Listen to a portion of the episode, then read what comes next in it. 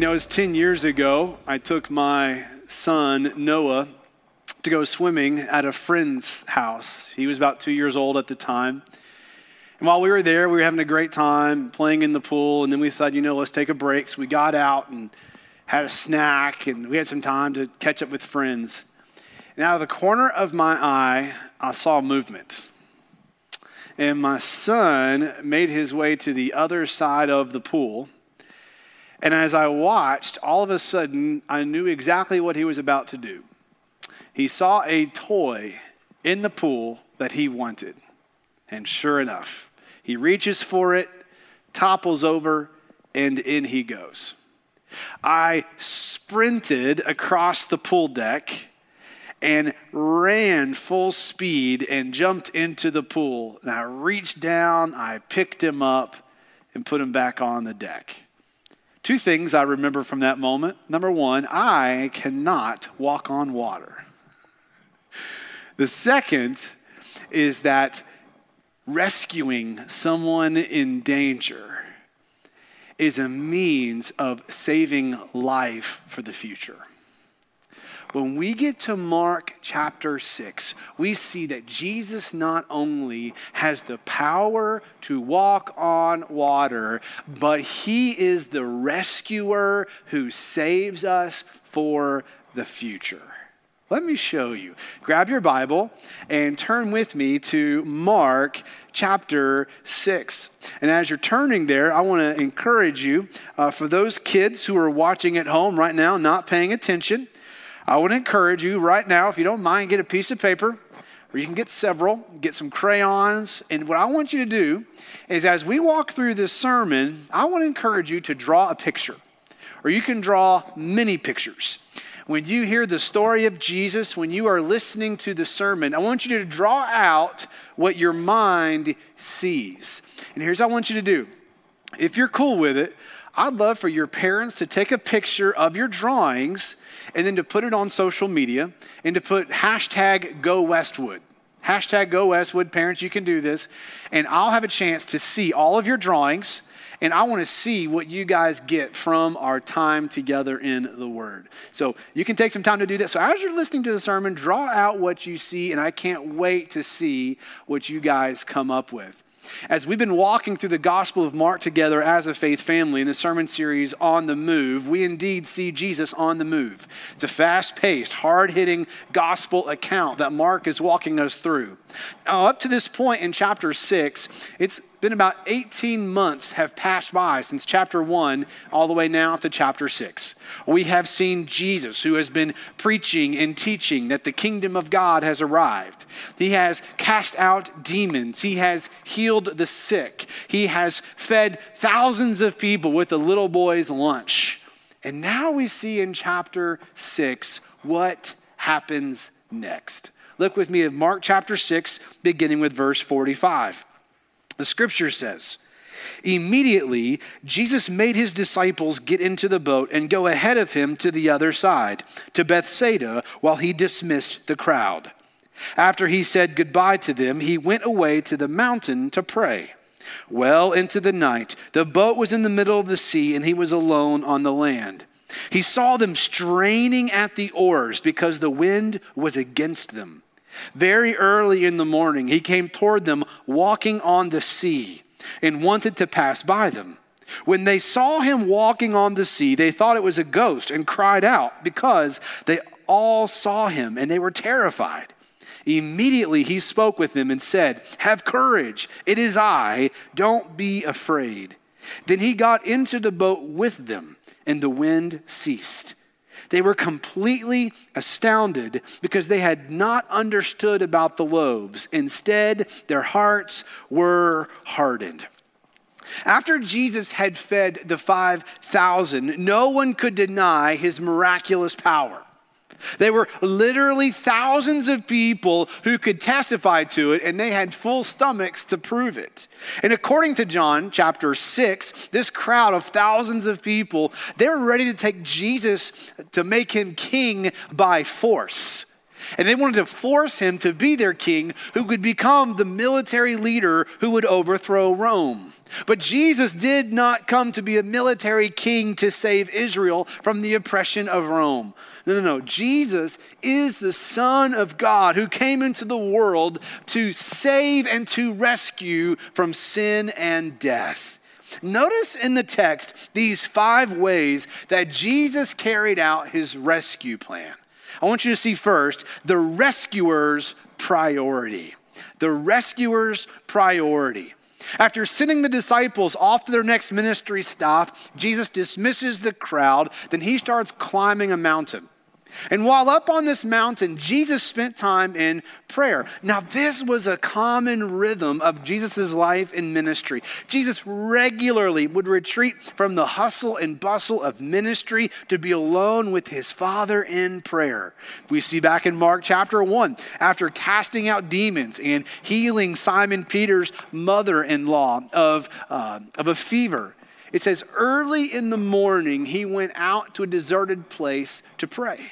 We'll see later on in Mark chapter 14 where Jesus is alone in the Garden of Gethsemane, and it is there that he is seeking his Father's face and spends time with his Father. Well, here in the text, we see Jesus getting away from the crowd, getting away from his disciples, getting away from the unending obligations of ministry just to be alone with his Father.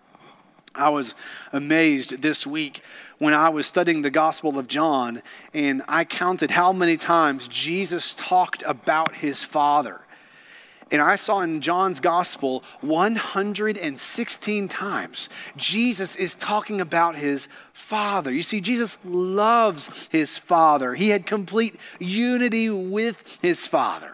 He says in John chapter 10, verse 30, I and the Father are one.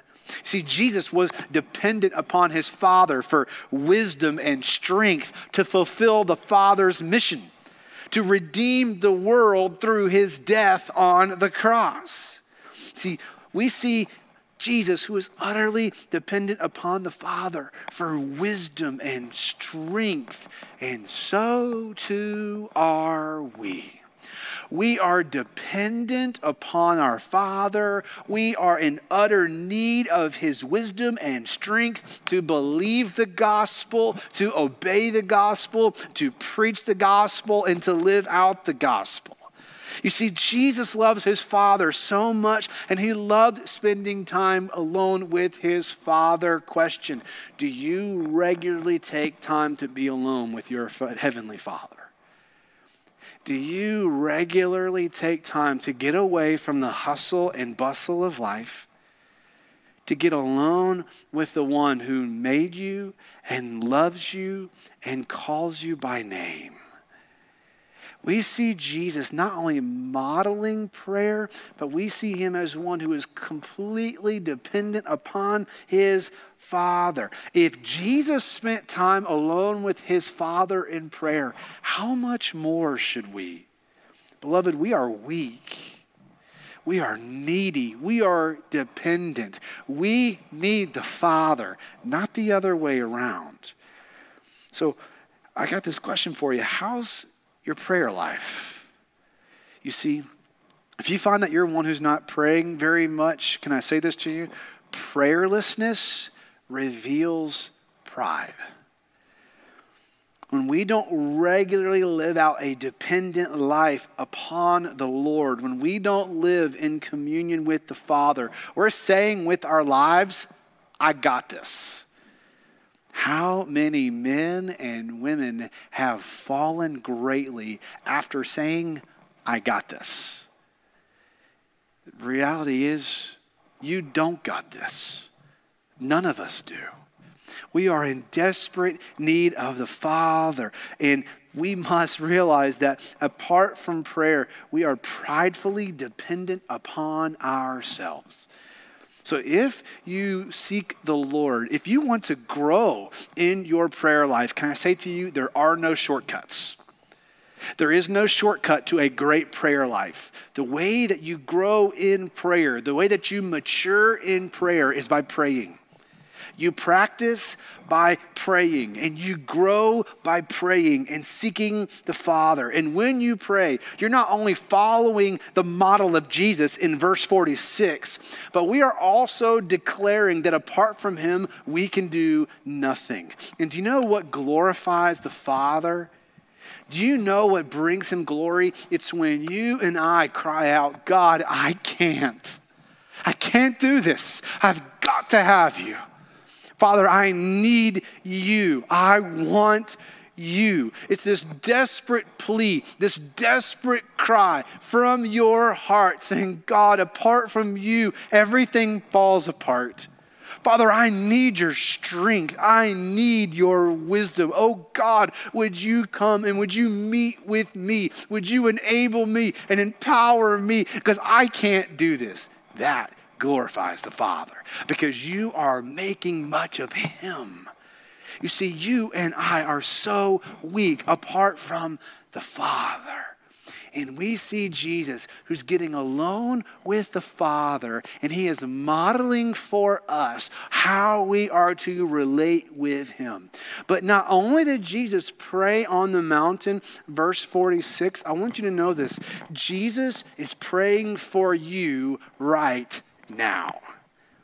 Jesus is at the right hand of the Father and he's interceding for you. Hebrews 7:25 says Jesus always lives to intercede for us. Paul says in Romans 8:34 that Christ Jesus is at the right hand of God interceding for us. Last week I was reading and came across this quote from the 17th century uh, Scottish preacher uh, Robert Murray M'Cheyne, in which he said, If I could hear Christ praying for me in the next room, I would not fear a million enemies. Yet distance makes no difference. He is praying for me. And beloved, Jesus is praying for you right now. He is interceding on your behalf before the Father. And so, sandwiched in between the miracle of feeding thousands and walking on water, Jesus prioritizes prayer with his Father. Secondly, what we see here in the text is the rescuer's power. The rescuer's power. The disciples obeyed Jesus. They obeyed his command to get in the boat, to head over towards Bethsaida, and now what should have been a two hour trip across the lake has turned into an all nighter and they are no closer to the shore. They have been straining, verse 48. They have been struggling to paddle, yet the boat isn't moving. The wind is too strong. And the last time they faced a storm like this, Jesus was in the boat sleeping. But now, Jesus isn't even in the boat with them. Now, you can imagine their frustration. Like, great. Jesus told us to go and meet him on the other side of the lake, and here we are, we're stuck, we're going to drown, and he's not even here to save us. Beloved, let's learn from this. Listen, obedience does not always mean prosperity. You see, the call to obey Jesus is not always a call to be successful, at least not success in the way that the world defines success. You see, the disciples obeyed Jesus and they ended up in a windstorm in the middle of a lake. Maybe you've taken a step of faith and you're in the middle of a storm and you're hurting. You're saying, I obeyed the Lord. What is happening here? God, where are you? May I say to you, He sees you. He sees you. In verse 48, Jesus saw them straining at the oars. Beloved, Jesus has his eye on you. He cares for you and He is watching you and He loves you. And so, as you struggle and as you walk in obedience, and as it is a fight and you're not feeling the success, you're not seeing the numbers, you're not seeing the dollars, you're not seeing all that the world gets, you see other people obeying and the prosperity of God, you're saying, Well, what about me? Jesus sees you. You are not forgotten. He has his loving eye on you. And what's amazing here, about the fourth watch of the night, means sometime between 3 and 6 a.m., Jesus came toward them, verse 48, walking on the sea.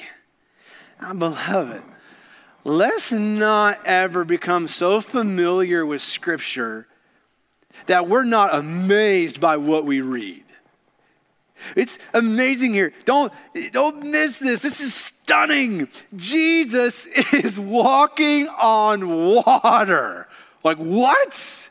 What? That's incredible. So at first, the disciples thought, hey, it's a ghost, because obviously people do not walk on water. Maybe if you were one of the disciples, how would you have responded?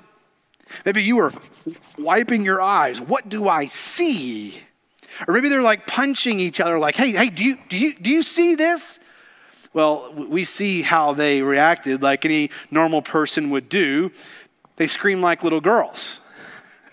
Verse 49, they cried out. That word for cried out, this is not a shout. This is a high pitched squeal. This is a shriek. This is the sound of middle school girls at a Backstreet Boys concert. Okay, except they're not excited here. They are, verse 50, they're terrified. And Peter, he's so caught up in the moment that according to Matthew's gospel, Peter said, Lord, if it's you, command me to walk out onto the water with you. And Jesus says, Come on. And so Peter starts walking on the water. Now, skeptics might say, That's impossible. People don't walk on water. And you know what? I agree. People can't walk on water, but God can. God can do the impossible.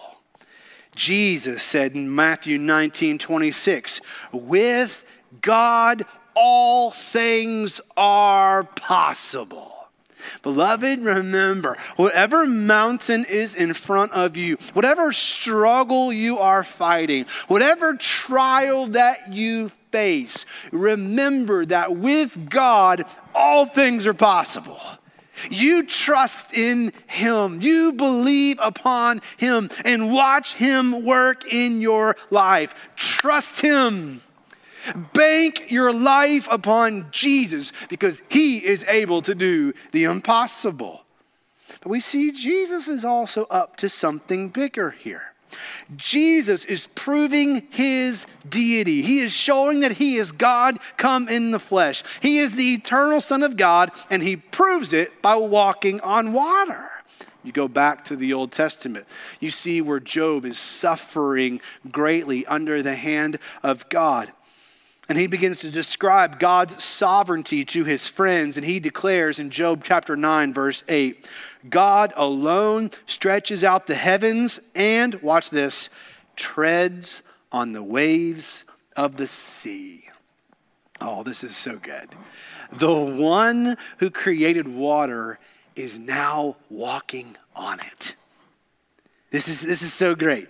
Jesus is the Lord God Almighty who treads on the waves of the sea. Jesus is Lord over all of creation. Jesus is the King of the universe. Jesus is the maker of the earth and the seas. And Jesus is the rescuer who displays the power of God to do the impossible. And he does so by walking on water. Jesus is your King and he is your rescuer. And here we see him displaying the power of God.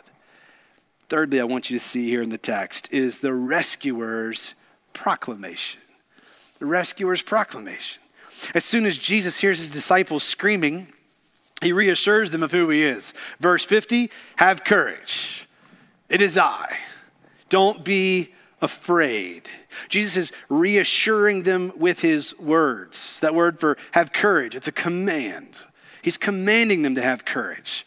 Jesus uses this word again later with the apostle Paul when he's imprisoned in Acts 23 11. It says, The following night the Lord stood by Paul and said to him, Have courage.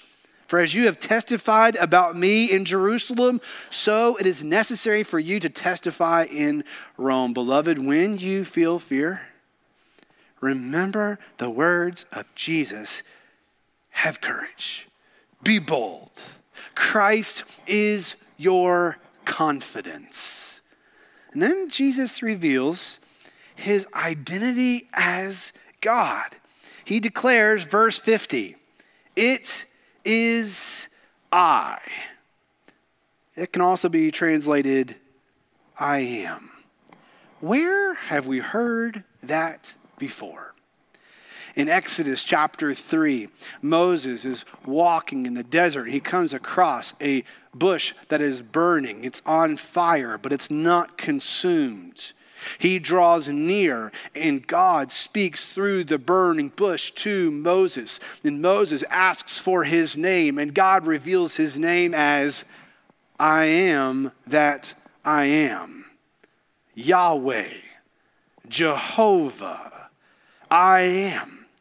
Here is Jesus walking on the water, proving his deity as the one walking on the water. And he not only encourages the disciples, he says, Have courage, I am is here. The great I am.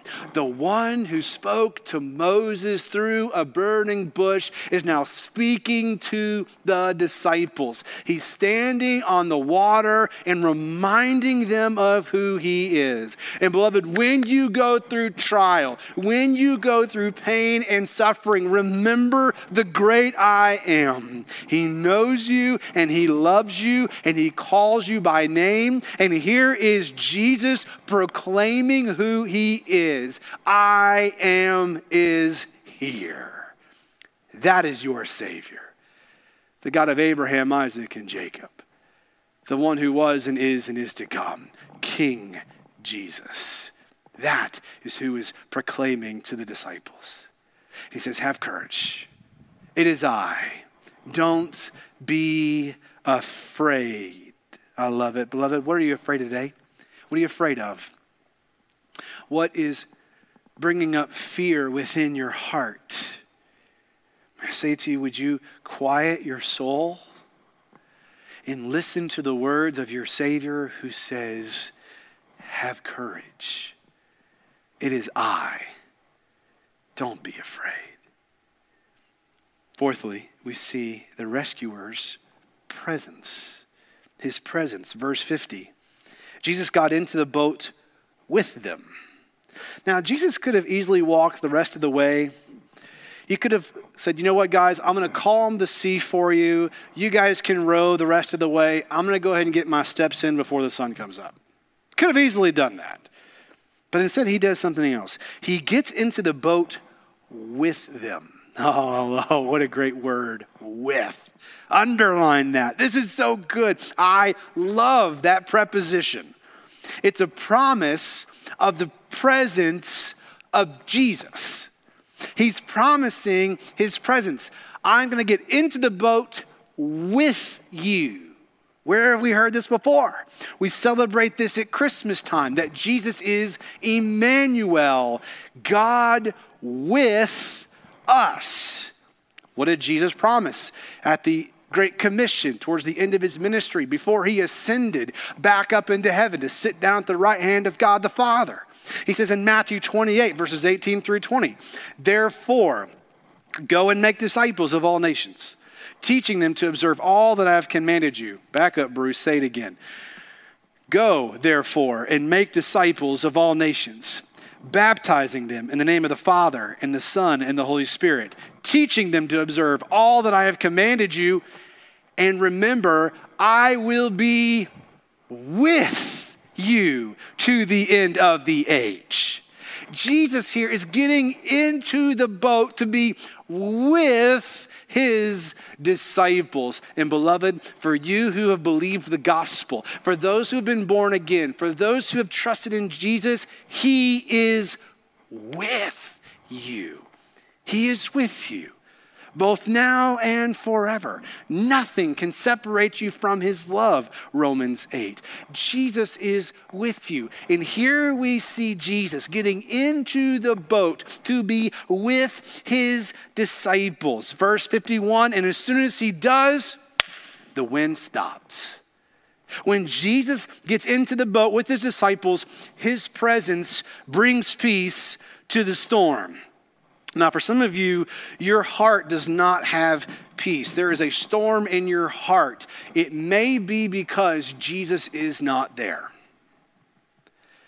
If you are struggling and fighting today, if there is no peace in your life, it's because you have rejected Jesus.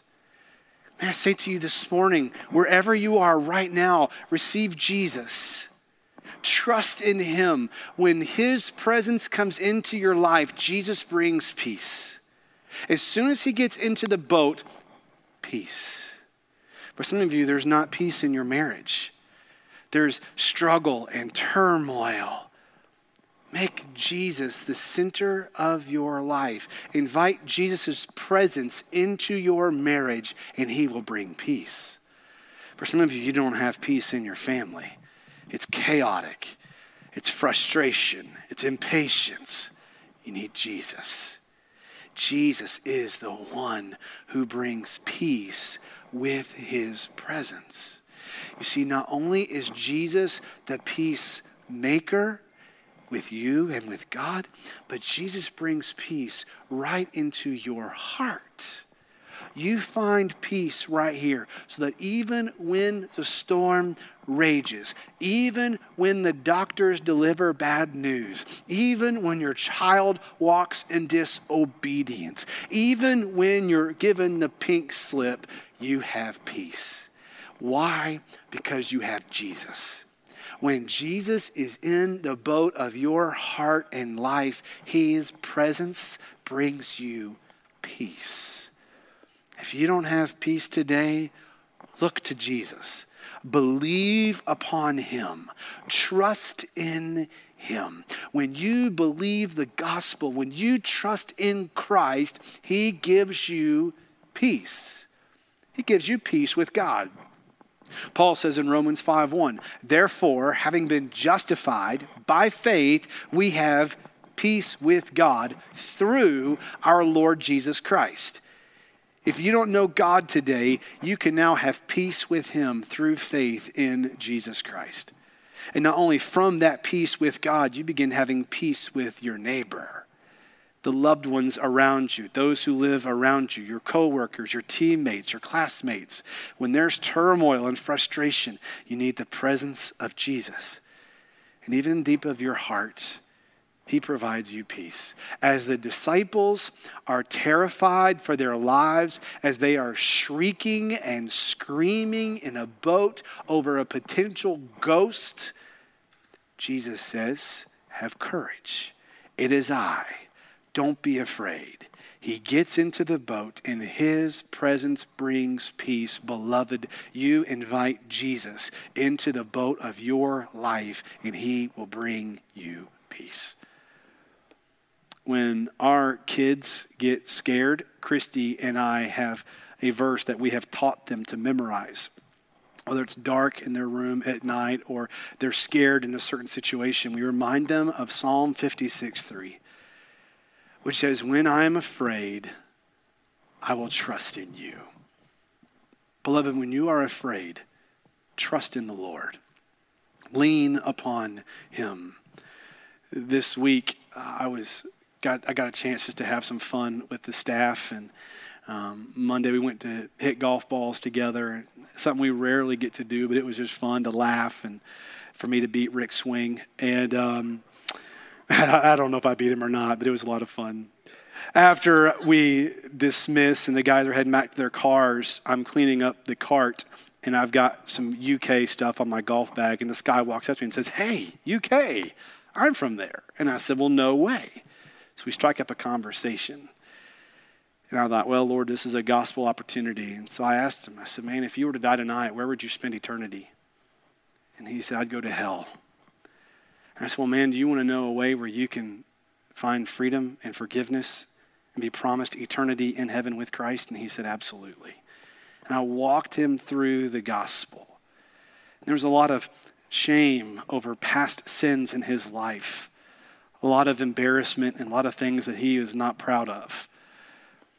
But I took time to walk him through the beauty of the gospel to see when you trust in Jesus, he brings you peace. That's what he has given to the disciples here in the boat, and that's what Jesus offers you when you trust in him. Fifth and finally, I want you to see here in the text is I want you to see the rescuer's patience. We see his patience.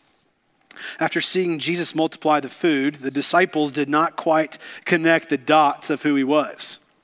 Rather, the disciples got caught up in the excitement of the crowd, which is why, verse 45, Jesus made them get into the boat. Get that word for made back in verse 45? He is forcing his disciples, saying, Boys, get in the boat now. Okay? He pushes the boat out to sea. Why? Jesus is trying to separate his disciples from this crowd that wants to crown him king and force him to take down Rome. And so Jesus is wanting to separate the disciples from the crowd. But there's also something more happening here. You see, after feeding the thousands, the disciples missed who Jesus was. They didn't understand what he was doing, which is why, verse 52, their hearts were hardened. But now, they have seen Jesus walk on water and they were completely astonished. You see there in the text. They were astonished. They were shocked. They were astounded. Quite literally, that word means like their minds were blown. And what should have been their response after feeding the, the 5,000 was now the proper response of him walking on water. Matthew says in Matthew 14 33 that those in the boat worshiped him and said, Truly, you are the Son of God. And though at first the disciples' hearts were hard and they didn't understand of who he was or what he was doing, Jesus was patient with them.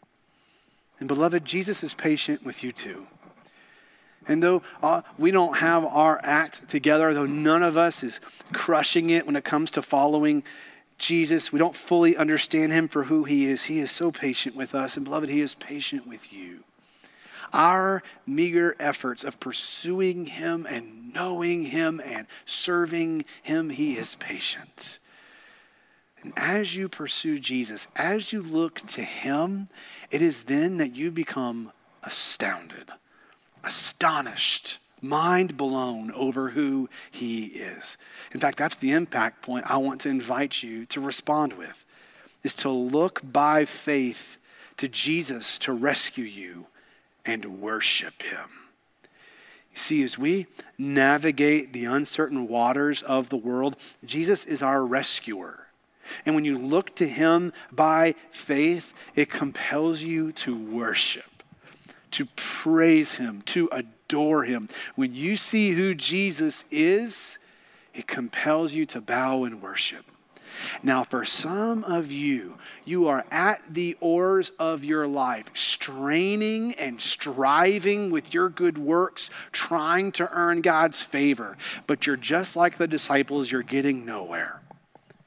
You see, this text is inviting you who are trusting in your good works to make you right with God to stop your good works cannot and do not save you.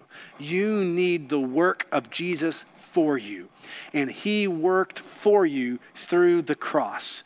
At the cross, Jesus did everything necessary to pay the penalty that you deserved. He died on the cross in your place, and his blood was shed so that through faith in him, you can be forgiven. You can be redeemed and restored back into a right relationship with God. And the Bible says that he didn't stay dead. For after three days, Jesus came back to life and he defeated death. In those who trust in him, that is where you find peace. Trusting in Jesus. So, for some of you today, take your hands off the oars of your good works and look by faith to Jesus and worship him, adore him, see him for who he is. Beloved, for those who are in Christ, do not take your eyes off of him. Fix your eyes on Jesus, the author and perfecter of your faith, who for the joy set before him endured the cross, scorning its shame, and sat down at the right hand of God the Father, where he is interceding for you right now. Believe the gospel, look to Jesus, and worship Him.